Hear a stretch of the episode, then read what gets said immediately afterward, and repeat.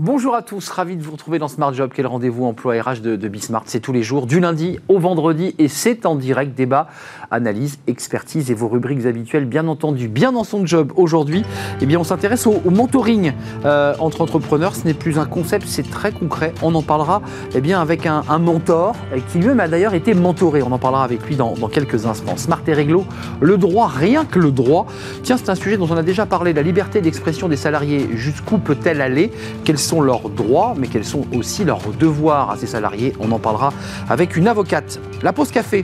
Vous avez forcément entendu parler de cette petite expression. Il n'y a pas de souci, vous savez, jeter comme ça au milieu d'une réunion. Eh bien, ça agace Fanny Griesmer. Et à l'occasion de cette pause café, elle va nous en parler. D'ailleurs, j'ai lu sur Internet que ça ne n'agaçait pas que Fanny Griesmer, cette expression, il n'y a pas de souci.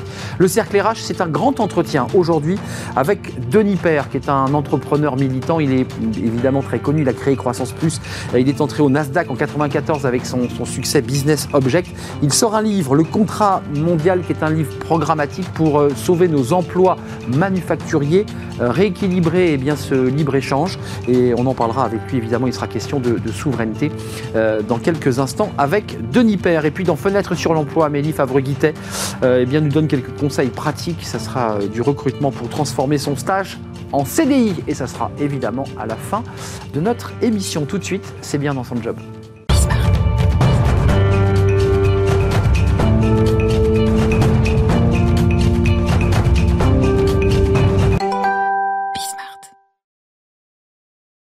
Bien dans son job, bien dans sa création d'entreprise. Ça, c'est un, un, élément stratégique central quand on démarre son entreprise.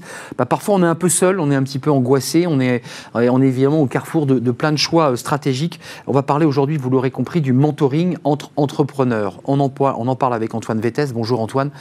Euh, vous êtes CEO et cofondateur de Upslide, plus de 120 salariés, c'est ça? À l'été, ouais. Euh, une belle aventure euh, humaine, puisque on va en parler avec vous. Vous êtes aujourd'hui membre du réseau Entreprendre Paris vous êtes mentor, vous accompagnez des entreprises, une en particulier, puisqu'on en fait une euh, sur une durée très longue, mais ce qui est très intéressant dans votre histoire, c'est que vous avez été mentoré. Ah, comment s'est passé ça? Tout à fait. Bah, quand on a monté l'entreprise en, en, 2009 avec mon associé Philippe Chazalon, on a, on a, très vite entendu parler du réseau Entreprendre Paris, qui est un réseau associatif d'entrepreneurs. Euh, qui nous a euh, accompagnés. En fait, on a, été euh, mentorés par plusieurs entrepreneurs, dirigeants d'entreprise qui nous ont fait bénéficier de leur expérience. Et, et, à un moment, on s'est dit, bon, bah, à nous maintenant de rendre ce qu'on a eu. Mais Antoine, quand vous avez créé cette entreprise, maintenant c'est une belle entreprise qui se développe, mais à, à, son démarrage, on démarre, c'est le cas de plein d'entrepreneurs, euh, mm. euh, dans un petit bureau, parfois dans son garage, on se débrouille. Euh, que, quels sont les conseils que vous a donné ce mentor et que vous n'avez jamais oublié et, et, et, qui vous ont vraiment servi à grandir? Bah, En fait, on, on, on, aborde tout un tas de thématiques. Alors, c'est vrai qu'il y, y, a des conseils qui sont donnés. Je pense qu'il y a aussi une posture d'écoute et d'accompagnement. C'est-à-dire que ça permet de prendre du recul. Comme vous le dites, on est souvent seul. Moi, j'ai la chance d'avoir été, on a, on a été deux au début. Donc déjà à deux, on se soutient. Mais quand on est seul, c'est un moment où on peut prendre un peu de recul, partager un peu ses émotions, comment, comment ça va euh, en ce moment, par exemple, ça va être des questions euh, très simples comme ça, très psy au début, et ensuite, en fonction de l'expérience du, du mentor, on va pouvoir toucher effectivement des thématiques plus business. Alors, vous êtes accompagné, mentoré, euh, ça, ça, dure combien de temps ce mentoring? Et vous avez d'ailleurs contact encore avec ce mentor? Ouais, alors on a, on, a, on a, eu plusieurs mentors, on en a eu, on en a eu trois ou quatre en tout, et on est toujours évidemment en contact avec eux. On a eu beaucoup de, on a passé du temps avec eux, on a passé presque cinq ans. Euh, donc la première fois une année, et ensuite on est parti pour trois ans. Là aujourd'hui, c'est moi qui mentor et ça dure euh, un an. Ouais. Un an. Ouais. Euh, vous êtes à la tête d'une entreprise qui vous prend du temps. Vous êtes à Paris, mais vous êtes aussi à Londres, à Singapour, à Berlin, me semble-t-il. Bref, vous êtes un chef d'entreprise euh, surmené, vous sanctuarisez deux heures, voire plus, par mois pour ce mentoring. Pourquoi? Pourquoi C'est quoi? Vous, vous renvoyez Vous, vous redonnez ouais, ce que vous avez voilà. reçu? Il y a un peu ce concept de réciprocité qui est, qui est cher au réseau Entreprendre et, et, qui me parle à titre personnel. Je, je suis assez euh, heureux de pouvoir donner de mon temps. Euh, effectivement, deux heures par mois, c'est beaucoup. Il hein, faut, faut, les placer dans l'agenda. Mais c'est quelque chose qui me procure tellement de, de plaisir que, euh, que ça se fait et ça se trouve tout, très facilement en fait. Euh, quand vous dites du plaisir, ça mm. veut dire qu'il il s'installe un, un, un, climat de confiance, de lien, de complicité. De... C'est quoi l'histoire du mentoring ouais, exact. Exactement, c'est-à-dire que ça commence par voilà, une relation qui peut paraître unilatérale au début ou très orientée pour le, le mentorer, on va passer du temps avec lui, mais au final, très vite, le mentor aussi se nourrit des échanges. On rencontre des entrepreneurs qui ont des parcours fous, avec des, des, idées parfois nouvelles, de générations différentes de la nôtre. Donc au final, c'est vraiment très bilatéral. Vous avez eu plusieurs expériences, je crois, des, entrepreneurs de plus de 50 ans qui avaient une carrière professionnelle. Et puis là, je crois que l'entreprise que vous mentorez, c'est plus, plus jeune. Exactement. Euh... Ouais, j'ai mentor des, des gens euh, par le passé un, peu plus âgés, là, un petit peu plus jeunes. Là, aujourd'hui, j'accompagne une, entreprise qui s'appelle Vitascience, qui est une petite start-up tech, une petite pépite qui accompagne les lycéens dans l'apprentissage du code informatique. Euh, voilà, ils sont 8 ou 9, 8 euh, développeurs et le fondateur. Donc pour l'instant, c'est vraiment très produit et on réfléchit à comment commercialiser le produit. Juste, euh, on a encore un tout petit peu de temps, mais j'aimerais qu'on soit concret. Euh, mm. Qu'est-ce qu'on évite euh, comme bêtise aux, entrepreneurs qui sont jeunes, moins jeunes d'ailleurs, mais qui démarrent? Qu'est-ce que vous leur évitez comme erreur? Euh, c'est une bonne question. Euh, ça, va dépendre effectivement des, thématiques qu'on aborde. Il y, a, une thématique qu'on aborde assez souvent dans le cadre de la création d'entreprises, c'est l'humain, c'est les relations humaines, le recrutement. Souvent, c'est des entreprises qui recrutent. Donc, euh, moi, ce que je peux leur partager, c'est mes retours d'expérience que j'ai vécu, mais dans une posture assez humble au final, parce que le but, c'est pas de lui donner des conseils assez directifs, c'est plutôt de lui partager moi mon vécu, lui poser des questions et voir comment ça peut s'inscrire dans, dans, son projet. ça peut être des thématiques assez concrètes. Nous, on est dans le on s'était beaucoup posé de questions sur le prix de notre logiciel, le pricing. Et eh, bien sûr. Et là, je me souviens euh, où, met le curseur où est-ce qu'on met le curseur euh, Et, et c'est euh, des débats. La concurrence, comment on se situe La concurrence, le prix de revient, la valeur qu'on crée. Enfin, il y, a plein de thématiques, plein de façons d'aborder ce sujet. Je me souviens d'un échange très riche qu'on avait eu justement avec nos mentors à l'époque sur ce sujet. Et il a résolu le problème ou, alors parfois il ne le résout pas, mais il, nous, éclaire. Il nous met en mouvement. Voilà, il nous met en mouvement, il nous fait avancer dans la réflexion. et, tout ça, c'est hyper, hyper riche. Comment vous le définissez finalement ce mentor euh, sorte de, de, de, papa, de, de, de, je sais quoi, de grand frère, de... Il y a un mélange d'humains dans tout ça. Il y a beaucoup d'humains. Il peut euh, vous appeler, excusez-moi, est-ce que, est que deux heures, bon là vous les avez sanctuarisés, c'est deux heures tous les jeudis, mais à un moment donné il est dans une angoisse totale. Complètement. Il vous dit, Antoine, euh, je suis en galère. Complètement. Euh, c'est ce que je lui ai redit jeudi dernier, de ne pas hésiter à m'appeler avant, le, avant la, prochaine session en fonction de son actualité, parce que l'actualité d'un entrepreneur, elle n'attend pas le rendez-vous du mois d'après, elle avance vite. Donc ça c'est une disponibilité un engagement qu'on prend aussi en tant que mentor à être euh, disponible en cas d'urgence aussi avec le, mentoré. Vous, vous, invitez ceux qui, qui, nous regardent et qui sont dans votre situation, c'est-à-dire chef d'entreprise, l'entreprise cartonne, vous avez, voilà, euh, de, vous jeter dans le bain du mentoring? Ouais, alors je, pense que c'est quelque chose d'assez personnel. Moi qui me nourris, euh, je ne sais pas si ça convient à tout le monde, mais, mais en tout cas pour ceux qui, qui, aiment rencontrer des entrepreneurs, qui aiment partager, transmettre, je pense qu'aussi il y a vraiment une notion de transmission il faut y aller. Juste avant de nous quitter, comme vous êtes quelqu'un de pudique, euh, vous nous avez dit, moi ça m'apporte tellement, parce que je donne bien sûr, mais je reçois. Mm. Qu'est-ce que vous recevez? Bah, je reçois euh, des, des, parcours, des points de vue différents. Je reçois. Euh, Il vous challenge en quelque sorte. Ah bah bien sûr, bien sûr, c'est ça va dans les deux sens et, et, très souvent je repars avec des idées que je peux même mettre en pratique dans mon entreprise. Ça c'est des choses qui arrivent assez. C'est un jeu de, de vases communicants en fait. On échange, on, reçoit, on donne, on donne, on reçoit. Complètement. Et on grandit ensemble finalement. Et on grandit ensemble et voilà, la notion de transmission est forte. Vraiment, c'est quelque chose. Je pense que l'expérience qu'on a. Euh, si elle est bien amenée, si elle est encore une fois pas dans une posture de conseil, mais plus de, de, partage, où l'entrepreneur prend ce qu'il veut, elle, est hyper intéressante pour le, le mentorat. Juste un dernier mot sur l'aspect pratique, parce que les chefs d'entreprise, j'ai pas le temps, je ne peux pas dégager ce temps. Euh, on vous l'avait fait en visio de toute évidence, j'imagine, pendant le Covid. Euh, en période normale, hors tempête, on va où? On va dans l'entreprise, dans les lieux neutres? Est-ce que c'est intéressant de sortir un peu le patron on, on, a un peu tout fait avec mon associé. Je me souviens de réunions dans des, dans des cafés pas, pas, très loin de vos studios d'ailleurs là, avec mon mentoré, dès, que possible, on va, on va, je vais lui proposer de venir à mon bureau. On a, on a des salles qui sont confortables pour ça. Euh, voilà, il y aura peut-être plus de place que dans son petit garage, euh, comme vous disiez. Et, ça le sort aussi de son environnement. Ça sort de son quotidien, exactement. confort. Et c'est hyper important de, de, casser aussi le, le rythme, euh, notamment pour ce côté psychologique. comment ça va, Léo Mais c'est vrai qu'on ne le dit jamais assez, la solitude du, de l'entrepreneur sur des choix qui, mm, mm. une fois que c'est fait, paraissent évidents. Mais choisir son prix, ses locaux, choisir un, un collaborateur, chaque choix est décisif. Exactement. Euh, et, c'est des échanges qui sont vraiment extrêmement euh, intéressants. Et je suis ravi de pouvoir aider euh, les mentorés autant que je peux. Eh ben, on était ravis de vous accueillir, Antoine Bettès, CEO et cofondateur d'Upslide. C'est votre société, vous l'avez fondée avec un, associé. Vous n'étiez pas totalement seul. À l'époque mentoré et aujourd'hui mentor. N'hésitez pas à faire appel à bah, Antoine Vétès. Il, aime ça, il aime transmettre. Merci d'être venu sur notre plateau. Bonne journée. Merci. Le droit, rien que le droit, je l'évoquais, Smart et Réglo. ça, ça concerne un chef d'entreprise, la liberté d'expression d'un salarié. Il a des droits, mais il a évidemment des devoirs. vous savez, en bas des tweets, mes tweets n'engagent que moi. Mm. ça pose une vraie réflexion juridique. On en parle tout de suite.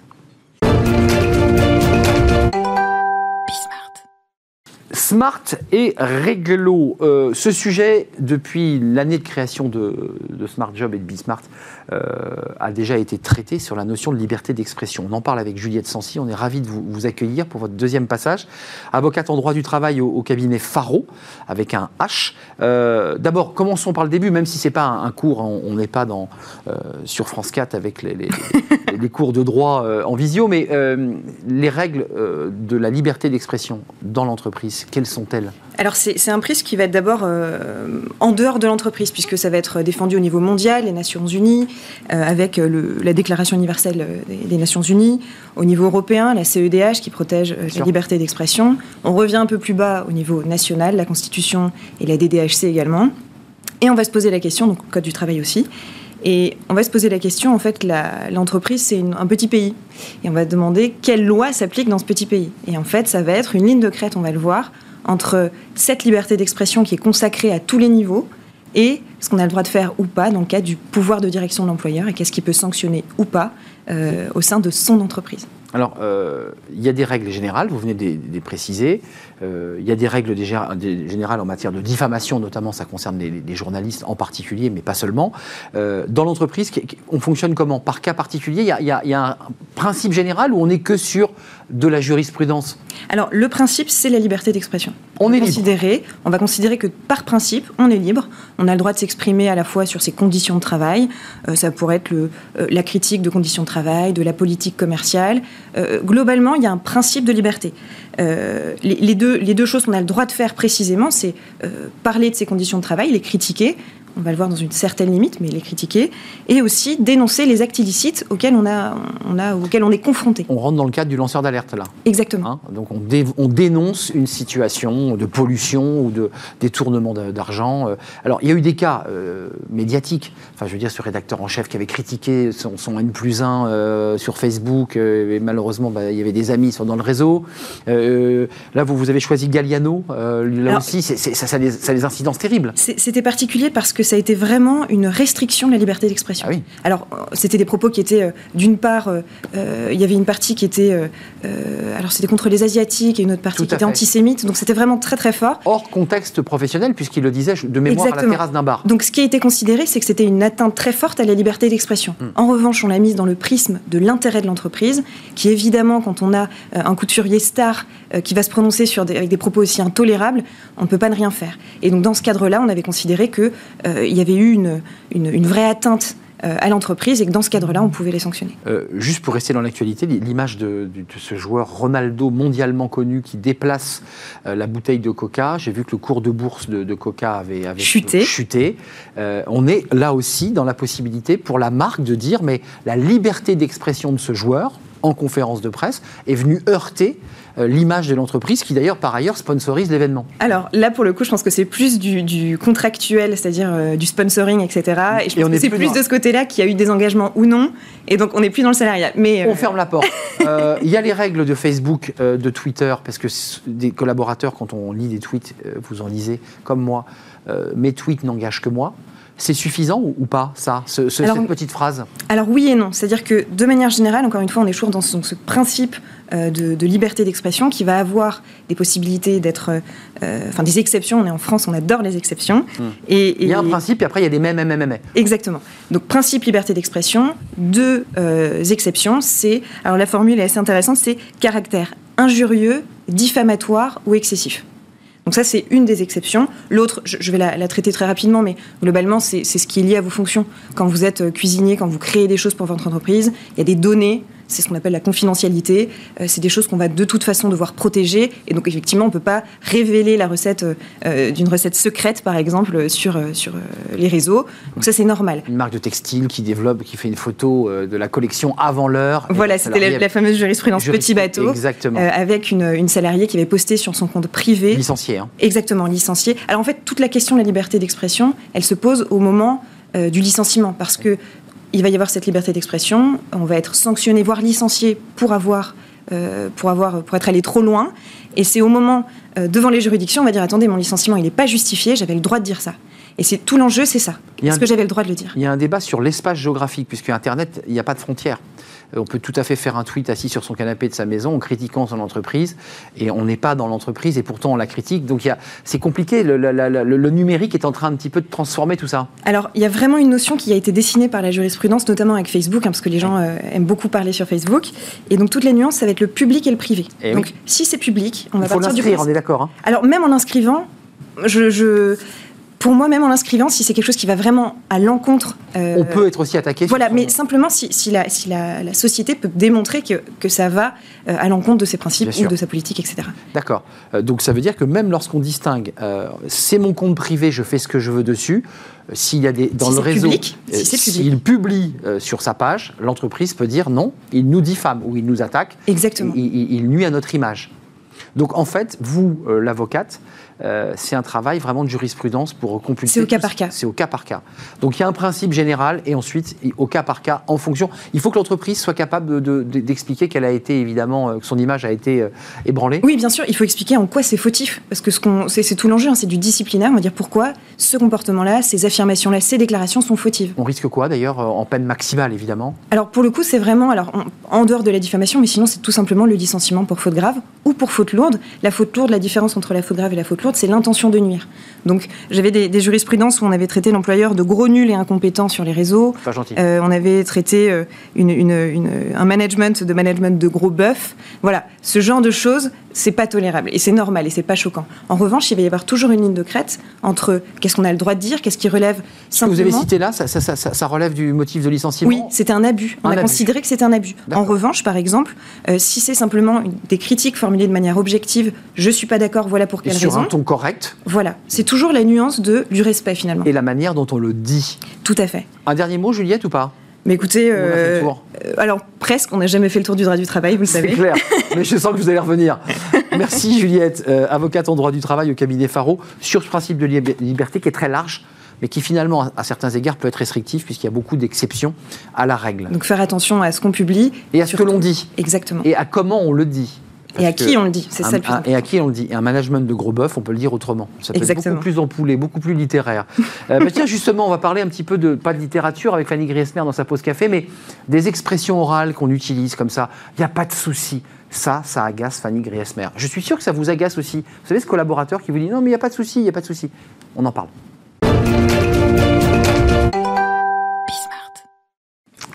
Il n'y a pas de souci. Ça, c'est un truc qui, énerve Fanny Griesmer pendant sa pause café. C'est quand même, je précise, pas, que, pendant, café. pas que pendant la, pause, café d'ailleurs. Euh, d'abord, un, pourquoi ça vous énerve et, pourquoi vous considérez que c'est un abus de langage? Alors, je suis pas la seule déjà. Euh, il y a deux écoles généralement. Il y a ceux qui effectivement euh, bah, suivent le mouvement. Hein. On dit pas de souci parce que tout le monde le dit, donc c'est par mimétisme. Et ceux qui, comme moi, bah voilà, sont un peu agacés par la formule qui, bah, qui sonne très très faux. Hein. donc voilà vous le savez, euh, les abus de langage, c'est mon cheval de bataille. Et les mots anglais parfois. Donc, nouvelle expression aujourd'hui, pas de souci. Hein, voilà, une expression que l'on utilise à tort et à travers, bah, aussi bien dans son quotidien que dans le cadre professionnel, mais surtout à mauvais escient la plupart du temps. Donc, le souci, le vrai, c'est qu'il finit par accrocher l'oreille. Et moi, il me l'accroche vraiment et ça fait mal. À ce point-là Eh oui. Bah, alors, l'occasion pour moi aujourd'hui de remettre les points sur les i, et ça tombe bien, le mot souci en comptant. Oui, euh, alors l'affaire a été relancée. L'affaire, il faut mettre des guillemets. Si c'est une affaire, j'ai envie de dire relancée, parce que bon. sur Twitter. Sur Twitter, attention. Hein, moi, je me suis, ah je savais que je n'étais pas la seule à être agacée par par ces trois petits mots hein, euh, de toute apparence euh, assez assez simples. Hein, la prépondérance dans nos échanges du pas de souci agace quelqu'un d'autre. Il s'agit de Gilles Raveau qui euh, tweet le 14 juin dernier. Gilles Raveau, c'est un maître de conférence euh, en économie à l'université de Paris 8 Saint-Denis. Il prend la parole sur Twitter et donne un conseil avisé à ses étudiants. Le voici. Pas de souci, J'entends de plus en plus souvent cette expression dans la bouche de jeunes personnes. Je sais que leur intention est bonne, mais je leur dis, cette expression n'est pas polie. Ah, pan Alors là, Gilles, s'est énervé. Bah, Gilles, j'ai envie de vous dire que souvent, c'est peu dire. Hein, euh, combien de pas de soucis, effectivement, euh, peut-on entendre ou lire euh, au cours d'une journée? Beaucoup trop. Et souvent dans des situations où, a priori, bah, il ne se présente pas le moindre souci. Par exemple, peux-tu venir à la réunion demain? Vous répondez quoi? Bah, Pas de souci. Moi, pas de souci. Hein. Voilà. Désolé, nous ne prenons pas les tickets restaurant. Pas de souci. Je n'ai pas eu le temps de lire ton compte rendu. Pas de souci. Le souci, c'est que bah, souci ne veut pas dire difficulté. Ça ne veut pas dire problème non plus.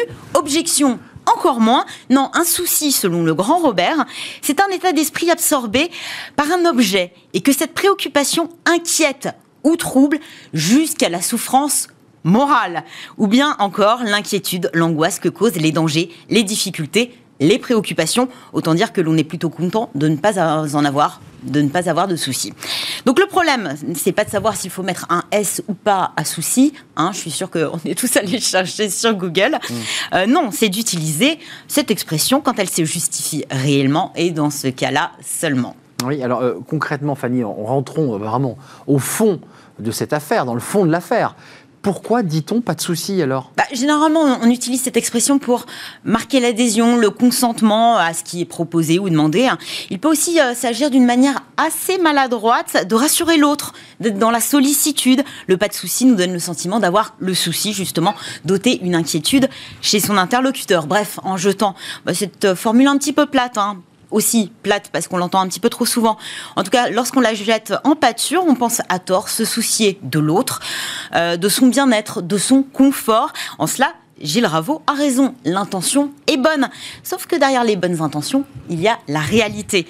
Et le pas de souci, c'est une belle dénégation de la réalité, parce que techniquement, le pas de souci, c'est une litote.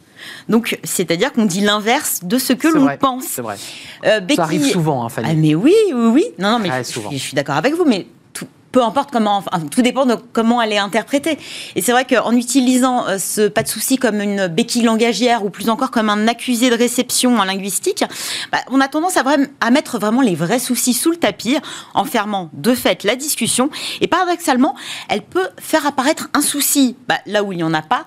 On le fait apparaître de manière un peu subliminale, souci qui n'existe pas, qui n'a jamais existé, qui n'a pas lieu d'ailleurs d'exister, et que l'on fait d'emblée disparaître puisqu'il n'y a pas de souci. De quoi susciter l'inquiétude chez votre interlocuteur qui, lui, effectivement, ne voyait aucun souci. Euh, concrètement. Euh... ce qu'il dit d'abord, Gilles Raveau, c'est que. Parce que Gilles Raveau, c'est un peu votre maître à penser aujourd'hui. Non, bah, non, mais je pense qu'il a raison euh, de, fait. Mais euh, est-ce qu'elle est impolie? Je ne sais pas. En tout cas, effectivement, c'est peut-être une expression un petit peu familière. vu ce qu'on vient de voir, effectivement, dès lors qu'on parle par litote, à moi de. Voilà. Ah, elle est tellement courante que. Impolie, ça me semble un peu exagéré. C'est peut-être en tout cas, elle sonne creux. Il n'y a pas d'enthousiasme, c'est évident, pas de plaisir non plus. Bah, ça sous-entend aussi que si on avait pu, ou si on pouvait, on, en ferait, on ferait peut-être autrement. Hein. C'est une posture qui, je pense, pour euh, Gilles Raveau, puisqu'il pointe du doigt les jeunes, qui frôle parfois, parfois avec la désinvolture, celle que l'on reproche communément à la génération Z, euh, génération dont les élèves de Gilles Raveau sont euh, a priori issus. Mmh. Alors, moi, je vous propose quand même des petites solutions pour bah remplacer bah bah le, pas de, souci. Bien sûr. Mais oui, bah, d'accord. D'accord. Et une bonne solution pour remplacer le pas de souci. Bien sûr, peut euh, fonctionner euh, très bien également. Hein. Euh, et comme un souci n'est pas une est une préoccupation inquiétante et pas une difficulté ou un problème, on peut, comme le suggère l'Académie française, opter pour un indémodable oui. Bah oui, ça fonctionne très bien. C'est bref, ça fonctionne. Cela ne pose pas de difficulté. Voilà, autre option. Ou encore, ne vous inquiétez pas, rassurez-vous. Moi, là où ça me pose le plus de problèmes, c'est quand on remercie quelqu'un et quand on vous dit pas de souci. Franchement, moi, si je dis pas de souci, c'est que globalement, j'étais pas forcément contente de rendre service. Donc, si là vous me dites merci parce que je viens de finir ma chronique, mm. je vais vous dire je vous en prie mm. ou avec plaisir. Mais écoutez, il n'y a pas de souci. Merci, euh, merci Fanny Griesmer. Histoire de l'énerver. Ça fut un, vrai plaisir. Euh, bien sûr oui, comme dirait l'Académie française, un oui. oui bien rond. On va parler d'un sujet où il y a plein de soucis, justement. Alors là, c'est pas qu'il n'y a pas de soucis, c'est qu'il y a beaucoup de soucis. C'est le, libre-échange, c'est notre économie mondiale, c'est nos emplois manufacturiers, c'est notre souveraineté euh, industrielle. C'est un vrai sujet qui suscite plus que des soucis, des inquiétudes, et ça sera le thème de notre grand, grand entretien dans le cercle RH avec Denis Père, qui est un entrepreneur militant, euh, le fondateur de Croissance Plus. On vous le présentera dans quelques instants. Euh, voilà pour cette chronique. Merci Fanny. Il n'y a eu aucun souci euh, à partager ce moment avec vous. Vraiment, vraiment. On fait une petite pause tout de suite, évidemment, et puis on accueille Denis Père avec son nouveau livre, Le contrat mondial.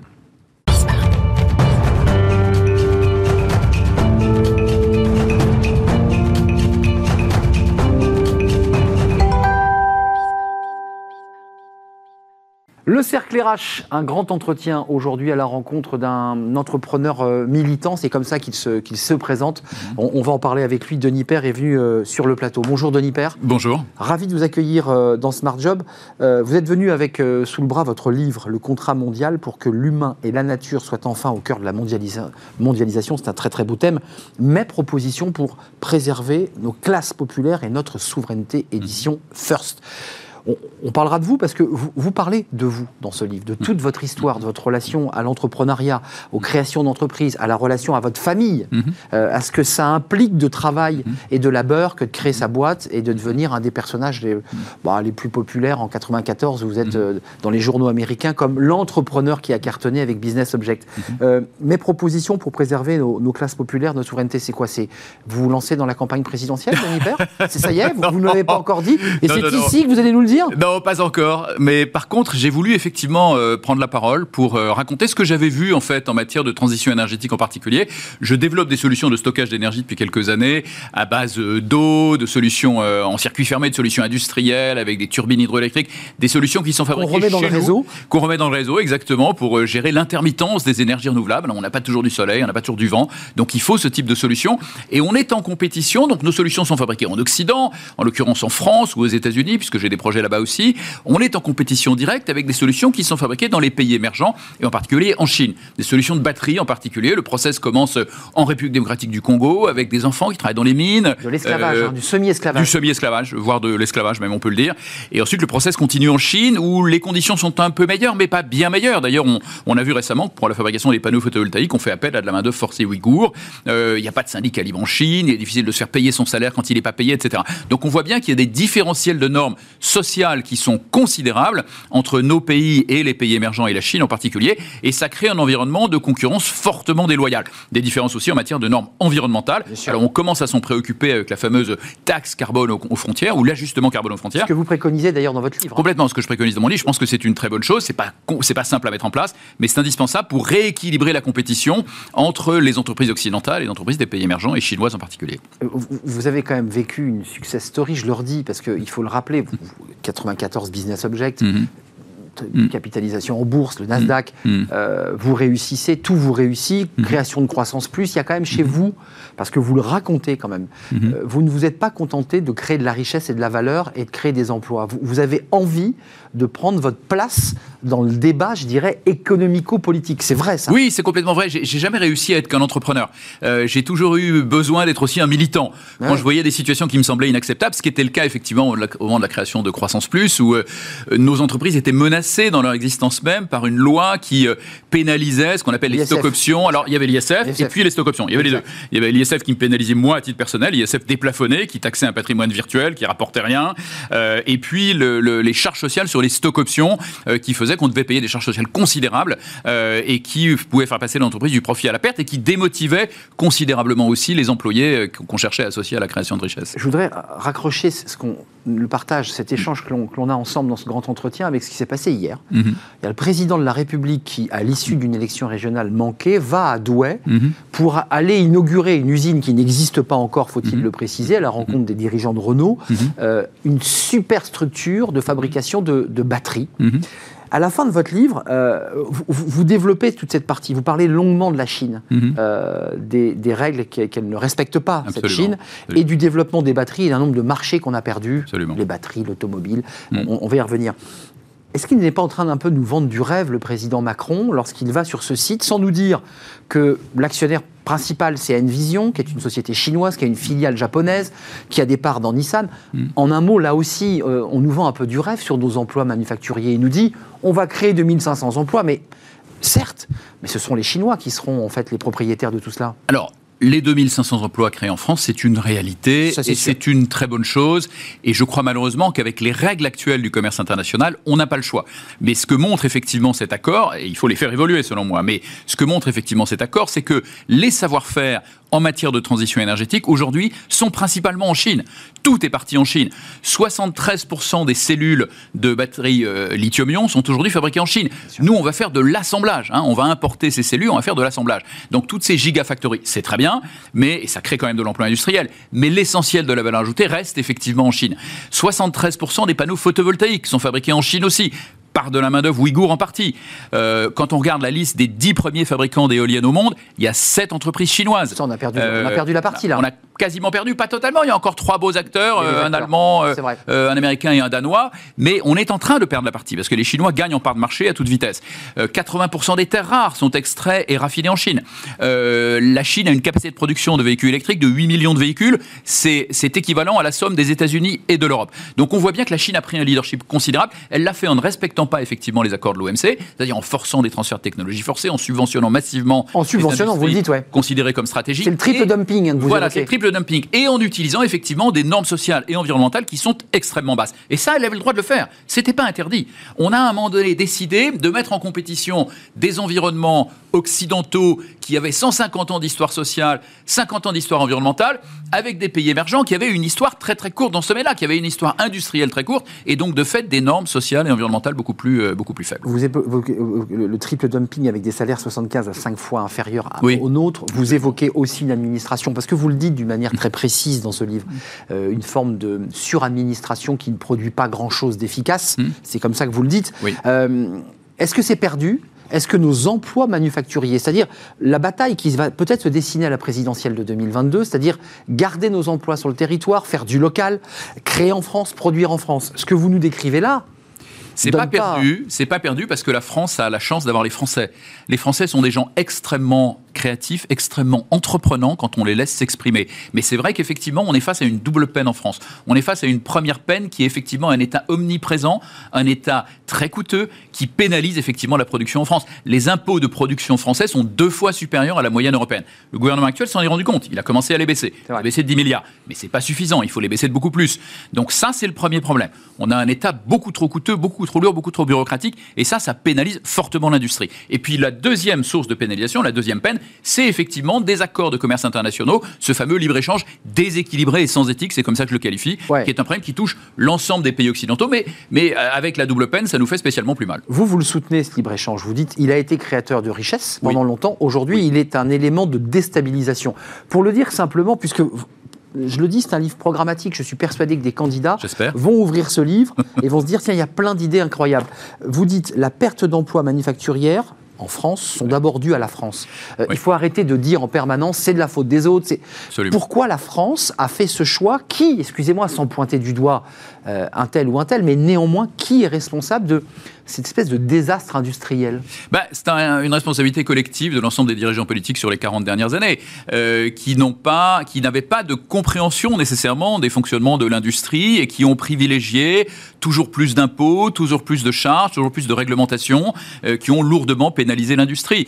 Il y a un ancien directeur du FMI qui s'appelle Jacques Delarosière qui, qui, a publié un livre récemment qui s'appelle 40 ans d'égarement économique. Il décrit très très bien tous ces mécanismes. On a perdu, par exemple, la moitié de nos ETI nos entreprises de taille intermédiaire entre 1980 et maintenant. Et ça nous euh, manque. Et ça nous manque, bien sûr. C'est une, c'est une étude de, euh, de l'Institut Montaigne qui dit ça. Donc on a effectivement beaucoup perdu d'emplois industriels. On est aujourd'hui en termes de poids de l'industrie dans le PIB, on est à 11%. C'est-à-dire que c'est le même niveau que la Grèce qui n'a aucune tradition industrielle. C'est le plus bas euh, d'Europe. Espagne, Italie, dans le Espagne, Italie sont devant. Il faut le rappeler. Hein. Ils sont à 14 et 15 Ils sont au-dessus de nous. Ils sont au-dessus de nous parce qu'ils n'ont pas fait ces erreurs-là. Ils subissent aussi ce libre-échange déséquilibré et sans éthique, mais ils ont réussi à préserver les emplois industriels parce que leur économie est un peu plus compétitive, qu'ils sanctionnent beaucoup moins l'industrie, la production manufacturière. Il y a quelque chose dans votre livre et dans la façon dont vous racontez votre histoire, parce que mhm. c'est de votre histoire dont il mhm. est question à mhm. travers vous, que vous avez aussi mûri, mué. Vous dites aujourd'hui, je ne peux pas imaginer de créer mon entreprise, cette entreprise de récupération d'énergie, et euh, voilà, avec le modèle micro-step, mmh, euh, parce que c'est exactement ça, dont il est question. Vous dites, je ne peux pas créer cette boîte sans y mettre euh, de la qualité de vie au travail, mmh. de l'intégration de gens en difficulté. Mmh. vous avez évolué. Est-ce que j'ai évolué? Je ne sais pas. J'ai toujours eu un peu cette dimension. Quand j'ai créé Business Object il y a longtemps, j'avais associé avec mon associé, d'ailleurs Bernard Liotto, la totalité des salariés au capital. Avec ce fameux mécanisme de stock option, ils devenaient tous actionnaires. Ce qui a posé problème à la fin d'ailleurs. Ce qui a posé problème à la fin, puisqu'effectivement l'État à un moment donné n'avait pas compris. Oui, mais là il y a une notion sociale. Et là, effectivement, je vais, je vais encore plus loin. Avec l'âge, effectivement, j'essaye effectivement de. J'ai peut-être pris conscience un peu plus de ces choses-là et j'essaie de faire des choses qui sont beaucoup plus bénéfiques euh, socialement. Mais il y a quand même deux mots qui ressortent dans, dans le sous-titre euh, voulu par l'éditeur, et ce n'est pas anodin, c'est classe populaire et souveraineté. Oui. Vous vous réappropriez ces deux mots. La classe populaire n'est pas allée voter au régional. Absolument. Euh, où elle aurait voté pour le, Rassemblement national qui oh développe des, thèses euh, sur le local, sur le produit en France. Hmm. Euh, comment ces classes populaires, on les sauve d'un chômage de masse? Les classes populaires, effectivement, sont les grands perdants de cette mondialisation déséquilibrée et sans éthique. On a vu les conséquences politiques aux États-Unis, puisqu'il s'est passé exactement la même chose aussi. Le Trumpisme, tout le Middle West s'est vidé. Euh, le Trumpisme, effectivement, jusqu'à la prise du Capitole il n'y a pas très longtemps. Euh, on l'a vu en Angleterre, on l'a vu en France, effectivement, avec la, montée du Rassemblement national. Et maintenant, une abstention très inquiétante hein, qui peut dégénérer à un moment donné. Euh, comment est-ce qu'on les sauve? On remet en place des règles beaucoup plus équilibrées. On fait en sorte que quand on a des normes sociales élevées comme on l'a dans les pays occidentaux, on n'est pas une concurrence déloyale de la part des pays émergents et de la Chine. Et comment on l'impose aux Chinois C'est la question. Spécialement, bah, spécialement sur les produits stratégiques et en, particulier tout ce qui concerne la transition énergétique, qui est quand même un enjeu majeur, qui est une révolution industrielle absolument majeure, qui va créer des emplois en quantité considérable, mais qui pour l'instant les crée en Chine effectivement. Et ceci au passage avec l'argent des contribuables occidentaux, européens et américains. Mm. Donc comment on fait? On dit par exemple que sur un véhicule électrique dans lequel la main d'œuvre est à 5 euros de l'heure en Chine, elle est à 30 euros de l'heure dans les pays occidentaux. Hein, l'écart il est à peu près de ce niveau-là, eh bien, on fait en sorte qu'il y ait une compensation sociale aux frontières. Quand le produit arrive à la frontière. Quand le produit arrive à la frontière. Et donc, on recrée une compétition équilibrée dans ce domaine-là. Sinon, on va tout perdre. D'ailleurs, le président de Renault lui-même, et je jette pas la pierre à Renault, qui effectivement est obligé de fabriquer aujourd'hui des véhicules en Chine, ils n'ont pas le choix, c'est les règles du jeu. Mais disait il n'y a pas très longtemps au Sénat, euh, on risque effectivement de tout perdre. On risque de n'avoir plus que nos yeux pour pleurer en décrivant effectivement l'émergence de la Chine et euh, effectivement d'automobiles de, qualité, euh, pas cher, pour ces raisons-là. Il y a les, axes stratégiques, les secteurs, l'automobile, l'aviation, on, l'évoque, le photovoltaïque, l'éolien. Euh, qu'est-ce que doit faire la France dans les dix, années à venir? Parce qu'il y a une campagne présidentielle qui va se préparer, tous ces sujets-là seront sur la table, et puis il faut qu'elle se projette, qu'elle investisse. Alors vous êtes, vous, sur des, thématiques de euh, récupération de l'énergie, du stockage de l'énergie. C'est l'avenir si on arrive à stocker l'énergie. Voilà. C'est quoi les, les secteurs sur lesquels vous dites il faut que le prochain président et euh, le ministre de l'économie investissent Tous les secteurs qui touchent à la transition énergétique déjà, qui sont absolument majeurs. Je pense en particulier à l'hydrogène. Alors il y a déjà des choses qui se font dans ce domaine-là, mais il y a besoin d'investissements considérables pour mettre en place des infrastructures de taille considérable. Il faut aussi réfléchir à, d'autres questions, à des questions d'impact aussi, parce que pour déployer une infrastructure hydrogène, il faut aussi des panneaux photovoltaïques en grande quantité. Euh, donc il faut consacrer de l'espace à ça. Il faut peut-être euh, faire des accords avec des pays du Maghreb, par exemple, qui ont beaucoup de place et beaucoup de soleil. Mmh. Donc il y a toute une réflexion stratégique à mener là-dessus. Et puis il y a bien sûr toutes les incidences derrière. L'hydrogène, ça va être une révolution pour tous les transports. L'aviation, euh, l'automobile, bien sûr. et je pense qu'on doit mettre beaucoup plus d'énergie, c'est le cas de le dire, dans ce secteur-là. Et peut-être moins d'ailleurs sur la partie batterie qui crée beaucoup de problèmes. J'allais vous le dire. beaucoup de dépendances stratégiques, bien sûr, problème de recyclage, dépendance stratégique, d'extraction, un petit nombre de pays en monopole. C'est pire que l'OPEP. Hein. Vous avez aujourd'hui 4 pays qui contrôlent 95% de la production mondiale de lithium. L'OPEP, c'était 14 pays qui contrôlaient beaucoup moins, qui contrôlaient que 40% de la production mondiale de, de pétrole. Donc vous êtes en train de nous dire c'est une vraie réflexion euh, stratégique que, euh, même en matière d'emploi d'ailleurs et de création d'emploi, on n'a peut-être pas fait le bon choix en, en, trop sur la batterie euh, ion lithium et qu'il faut, il aurait peut-être fallu anticiper un peu plus l'hydrogène. On l'a était décrié hein, à une époque. Oui, on l'a fait aussi à un moment. Il faut reconnaître que c'est compliqué parce que ce, domaine est très mouvant. Mm. Euh, les technologies évoluent très vite, mais il faut savoir se reposer des questions régulièrement. Et en ce qui concerne la batterie lithium-ion, je pense qu'il faut aujourd'hui se reposer des questions sur la pertinence effectivement d'un modèle tout, tout batterie pour la mobilité.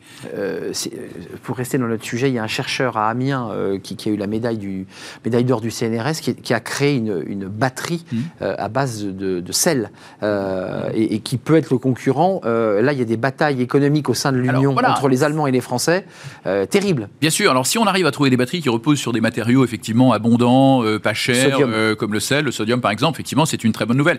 Mais on voit bien qu'effectivement, ce domaine est très mouvant et donc il faut effectivement une impulsion étatique, parce qu'en plus les investissements prennent du temps. Il faut une impulsion étatique. Moi qui suis plutôt un libéral euh, en économie, euh, je pense qu'il faut que l'État mette plus de moyens encore dans la recherche et développement, euh, et puis qu'il travaille aussi à rééquilibrer les règles du commerce international pour faire en sorte que ces emplois industriels se créent pas uniquement ailleurs et en particulier en Chine. Donc je, reviens pour terminer cette notion de souveraineté, puisqu'elle renvoie là à un débat, je dirais, plus politique et moins économique. Mhm. les deux sont intimement liés, c'est-à-dire qu'il faut assumer ce mot de la souveraineté qui a été gommé du vocabulaire depuis presque 20 ans. Oui, bien sûr, la souveraineté en l'occurrence euh, des pays occidentaux, pas seulement française. Hein. Moi, ce que je dénonce, c'est une perte de souveraineté aujourd'hui de l'ensemble des pays occidentaux. Ce que je décrivais tout à l'heure, la domination de la Chine euh, sur la transition énergétique, ça touche tout le monde, ça touche tous les pays occidentaux, l'Europe et les États-Unis. Donc il s'agit d'essayer effectivement de récupérer notre souveraineté dans ce domaine-là pour euh, maîtriser notre avenir. Aujourd'hui, effectivement, des technologies d'avenir qui sont au cœur de nos nouveaux réseaux électriques, nous ne savons pas les fabriquer nous ne savons pas les fabriquer. Donc on crée des dépendances considérables à des puissances étrangères qui ne sont pas forcément des puissances amies. On voit bien le comportement de la Chine. On voit bien que la Chine est dans une démarche euh, pour essayer d'imposer un autre modèle euh, qui est hostile à la démocratie. Euh, donc aujourd'hui, il faut une alliance des démocraties libérales, démocraties occidentales, qui partagent tous toutes les mêmes valeurs, qui partagent le respect de l'homme, le respect de la nature, de façon à faire en sorte que ces valeurs-là, elles soient au cœur du commerce international. J'imagine que vous avez été sensible au propos de Joe Biden qui disait mais il y, a des pénuries d'emplois aux États-Unis. Puis Joe Biden, vous avez vu, a pris un petit air en disant mais et si on les payait plus, Vous l'avez vu? Bien sûr c'est intéressant, ça, cette, cette idée-là aussi sur ces questions d'emploi. Oui. Euh, si on les payait plus. Alors, bien sûr, si on les payait plus. Ça existe en France, ce débat-là aussi. Ce hein. débat, on l'a en France aussi. Il faut quand même se rappeler qu'on a en France ce sujet-là aussi. Les États-Unis, récemment, effectivement, ont utilisé de l'argent public pour essayer d'aider à faire face à la pandémie. ont versé des chèques directement euh, direct. aux, ménages, aux foyers. Et il fallait le faire. Je pense que c'était indispensable. Donc, ça a créé effectivement des comportements qui ne sont pas les plus vertueux, très rationnels d'un point de vue économique, hein, ou quand vous gagnez plus d'argent parce que l'État vous bah, on le dépense. Euh, on, on, le dépense. Et puis surtout, on n'a pas besoin de travailler on a moins besoin de travailler, donc on sait très bien que c'est aussi un sujet. Euh, on connaît ce problème en France très très bien. Hein. on sait très bien qu'il y a un certain nombre d'aides sociales qui cumulées font en sorte qu'on a plus intérêt à rester à la maison qu'à aller travailler. C'est le débat de la euh, réforme de l'assurance chômage. Et c'est le débat, et, et, pas seulement, du plafonnement aussi des aides sociales à un moment donné, pour faire en sorte qu'on ait un vrai intérêt à travailler à 80 ou 90% du SMIC, par exemple. Donc ce débat, on le connaît très très bien en France. Cela dit, effectivement, il faut que les emplois soient bien rémunérés. Mais quand vous avez euh, une économie dynamique, moi je l'ai vécu dans la Silicon Valley il y, a, il y a quelques années, quand vous avez une économie dynamique, les salaires y montent. Moi, j'ai vu des surenchères. J'ai vu les employés qui arrivaient dans, l'entreprise et qui, avaient leur longue liste, leur shopping list de critères. Voilà, moi, je veux qu'il y ait un baby-foot. Moi, je veux qu'il y ait euh, une salle de sport. Moi, je veux, je veux qu'il y ait une salle de sport. Je veux qu'il y ait une assurance santé parce qu'aux États-Unis, c'est un sujet important. Une crèche. De qualité. Une crèche, exactement. Et donc, on voit bien quand l'économie est là, euh, eh bien, il n'y a aucun problème pour bien rémunérer les, salariés. Euh, vous, êtes optimiste parce que le contrat mondial, c'est pas une mince affaire. C'est le titre de votre livre. Enfin, je veux dire, un contrat mondial, ça veut dire qu'il faut être capable, avant de nous quitter, de remettre autour de la table les acteurs. Les Chinois, vous nous le dites, n'ont pas envie. Comment on fait, hormis par la taxe carbone qui va évidemment enchérir le prix de leurs produits euh, à faible main-d'œuvre, à main-d'œuvre à bas coût, comment on fait là avec les Chinois ben, concrètement je, Tout le monde se pose la question. Je pense que cette alliance des, des démocraties libérales qui pèse plus de 50% du PIB mondial et donc à peu près autant les exportations chinoises. Au-delà de l'Union, donc. Et de hein, nature, bien sûr. Pour moi, c'est l'Union européenne et les États-Unis à minima, plus euh, des pays périphériques amis comme euh, le Japon, Singapour, Taïwan, euh, l'Angleterre, la Nouvelle-Zélande, l'Australie, etc se réunissent, ils partagent tous les mêmes valeurs, ils ont tous le même problème aujourd'hui. Euh, ils sont tous confrontés à ce problème de dépendance par rapport à la Chine, en particulier sur la transition énergétique, mais pas seulement. Euh, et donc, ils sont capables de se réunir. Récemment, on a vu la capacité des Américains en particulier, qui ont pris un leadership fort, sur la taxation, sur l'impôt minimal. On a bien vu que ça a marché. On a commencé par le G7, ensuite on l'applique au G20. On voit bien qu'on est capable de mener de front ensemble un certain nombre d'actions de ce type-là. Une sorte espèce de gouvernance de la Chine, quoi. Une gouvernance économique mondiale euh, centrée sur des valeurs auxquelles on croit, avec un dialogue très constructif avec la Chine. Au passage, moi, je considère la Chine non, pas du tout comme un ennemi, mais comme un partenaire important. Et un marché, vous le Et un marché, bien sûr, aussi important, à condition que les règles du jeu soient respectées, qu'il ne, voilà, qu'il n'ait pas de comportement que, comme ceux qu'ils ont eu ces dernières années. mais bien sûr que la Chine est un partenaire important, mais avec laquelle on est capable de discuter et d'imposer effectivement de nouvelles règles qui sont, qui sont le respect de nos valeurs, tout simplement. Le respect des hommes, le respect de la nature, qui font partie de nos valeurs depuis 150 ans. Et puis c'est bon pour l'économie, vous le dites aussi, parce que des salaires qui montent, une qualité de vie au travail qui est, meilleure, bah, c'est bon pour l'entreprise, c'est bon pour le business aussi, il faut le dire. Merci Denis Père, c'était un vrai plaisir de vous accueillir sur le plateau. Euh, le contrat mondial, c'est votre dernier livre, édition First, euh, mes propositions pour préserver nos classes populaires et notre souveraineté. Bah, ceux qui sont candidats à la présidentielle, bah, je vous le dis droit dans les yeux, lisez donc ce livre, il vous sera très utile. Euh, président et CEO, je voulais quand même le préciser, de Nature and People First, qui, est, le stockage d'énergie, qui est un, un vrai sujet d'avenir. merci d'être venu sur notre plateau. On termine notre émission avec Fenêtre sur l'emploi. Vous savez, Amélie Favoriguité, vous la connaissez, elle est incontournable. Elle nous donne quelques conseils pour passer bah, du stage au CDI. Ça, c'est un autre sujet. Et c'est tout de suite.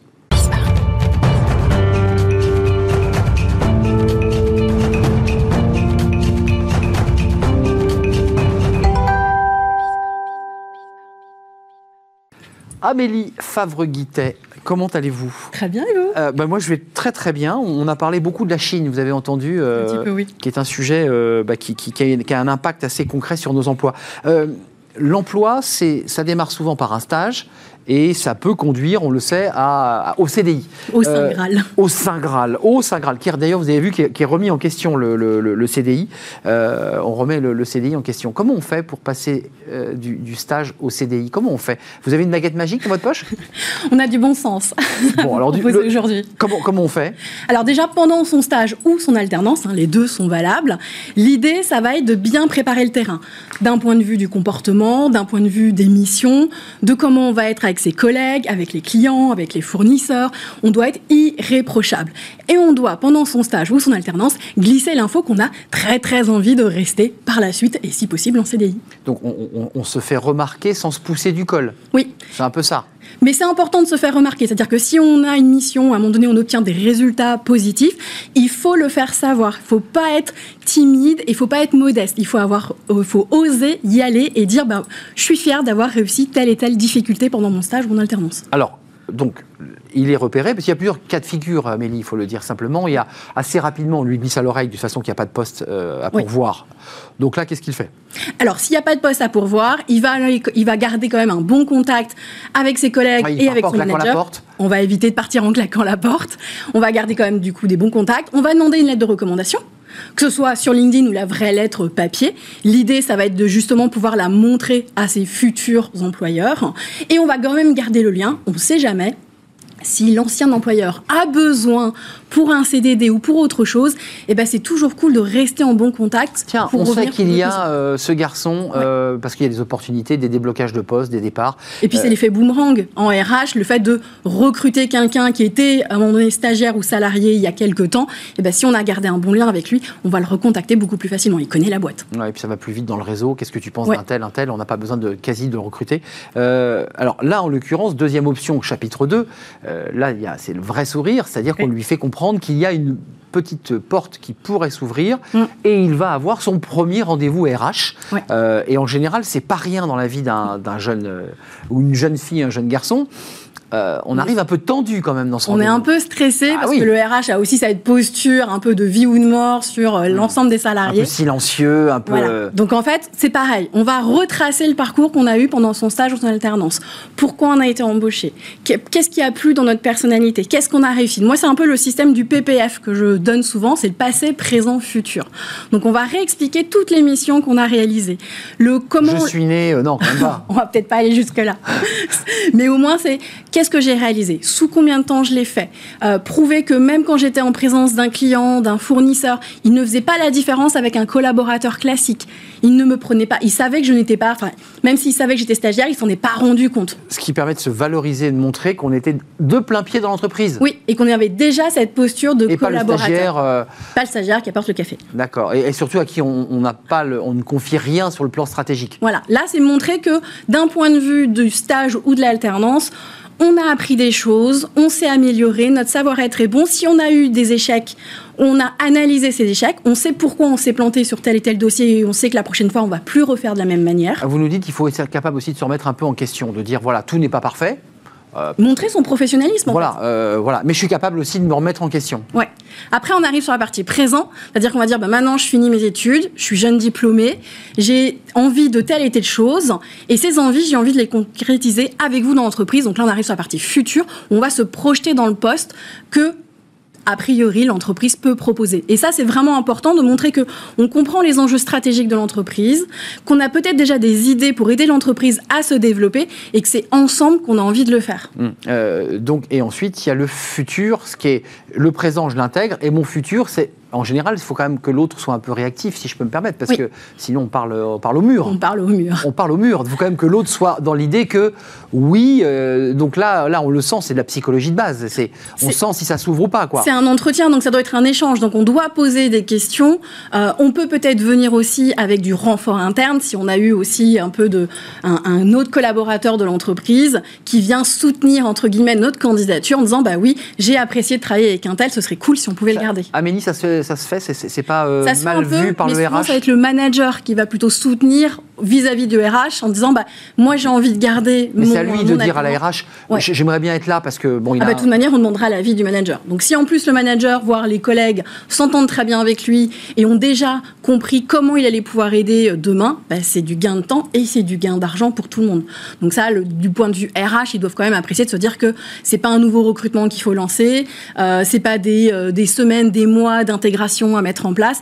La personne connaît l'entreprise, connaît les codes, connaît les outils c'est un gain de temps incroyable. Euh, la, chronique, votre chronique aujourd'hui, c'était du, stage au CDI. Il faut quand même être assez modeste aussi. Ça peut être aussi du stage au CDD. Tout à fait. Parce qu'il arrive parfois que le DRH vous dise bon, nous on va, on va, euh, ça a marché, on vous aime bien, on a envie de, jouer une petite, euh, un petit morceau de chemin, mais ça sera un CDD. Oui.